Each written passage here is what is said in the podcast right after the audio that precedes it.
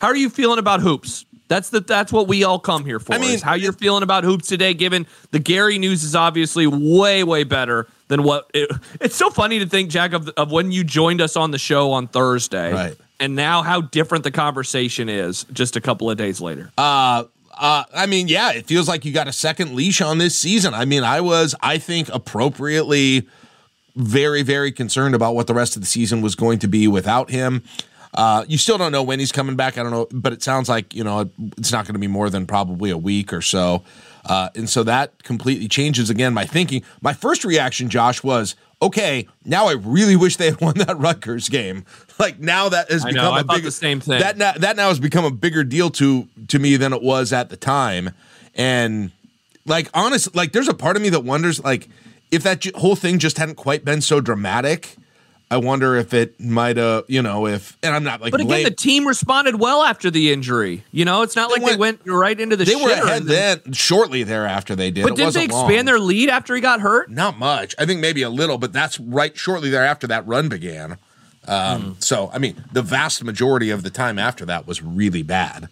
So yeah, I know. I just thought that the, that it like in the the immediacy after the injury, they might have had like a little. And it's not. Yeah, it's not like nothing went well whatsoever. But I think in general they just played really yeah. bad after that, and I think they might have been a little shell shocked by that whole scene overall. So I don't know. You know, I don't know one way or the other. I mean, for sure, having him would have changed things, but that's not not in the cards. So I'm interested to see Josh, just like the atmosphere, like how much the team sort of feeds on that that good news, how much of the atmosphere, what the atmosphere is like in there, because I think you had a fan base that largely was really down between the loss and the injury. And if they're like me, yeah.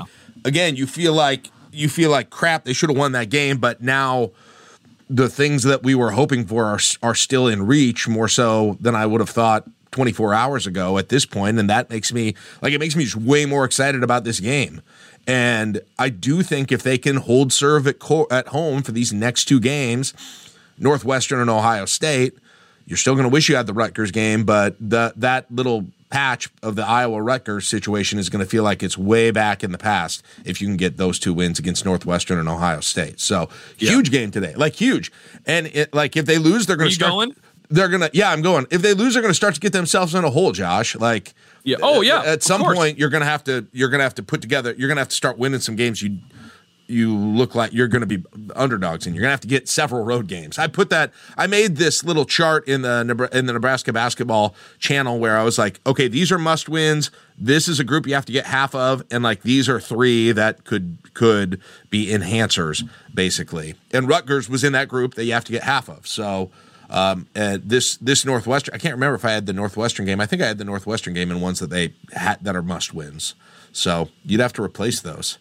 And um, yeah, it, will be it'll be really interesting. It's going to tell us a lot about the team, where they're at, where they're at right now, and yeah. if they're able to, especially deal with those issues that have plagued them in the last three losses.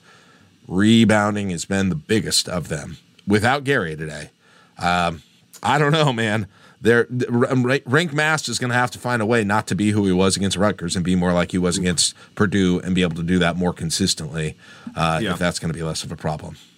I want to go all the way back to what you said at the beginning, yeah. and that is like the the frustration of the, now the loss. You know, it's it was obviously there on on uh, what Wednesday, but it, it was more you know like oh man they got kicked in the jewels with this injury, and then you compound that with a loss, and now it's oh my gosh, the injury's not as bad, but they were unable to get the win. And yes. so it's funny because I would I would honestly say now the loss hurts more than it did at the time. And that's because, you know, yeah. when we did the pod afterwards, your reaction in the moment was, I don't really care about the loss. I'm more worried about the Gary injury. Right. Well, now that if you know, if you would have known in the moment, like if if if it wouldn't have looked as bad and it's just like, yeah, he's gonna miss a game or two, you would have been like, ah man, this loss sucks. And yes. so yeah. How do they move on from that? Because, you know, even though they're, they, they continue to show up in like bracket predictions and whatnot, like it's based off of kind of what they have done and then the, a projection of it continuing to the same degree moving forward. Well, now that has to happen. Now they have to continue to get wins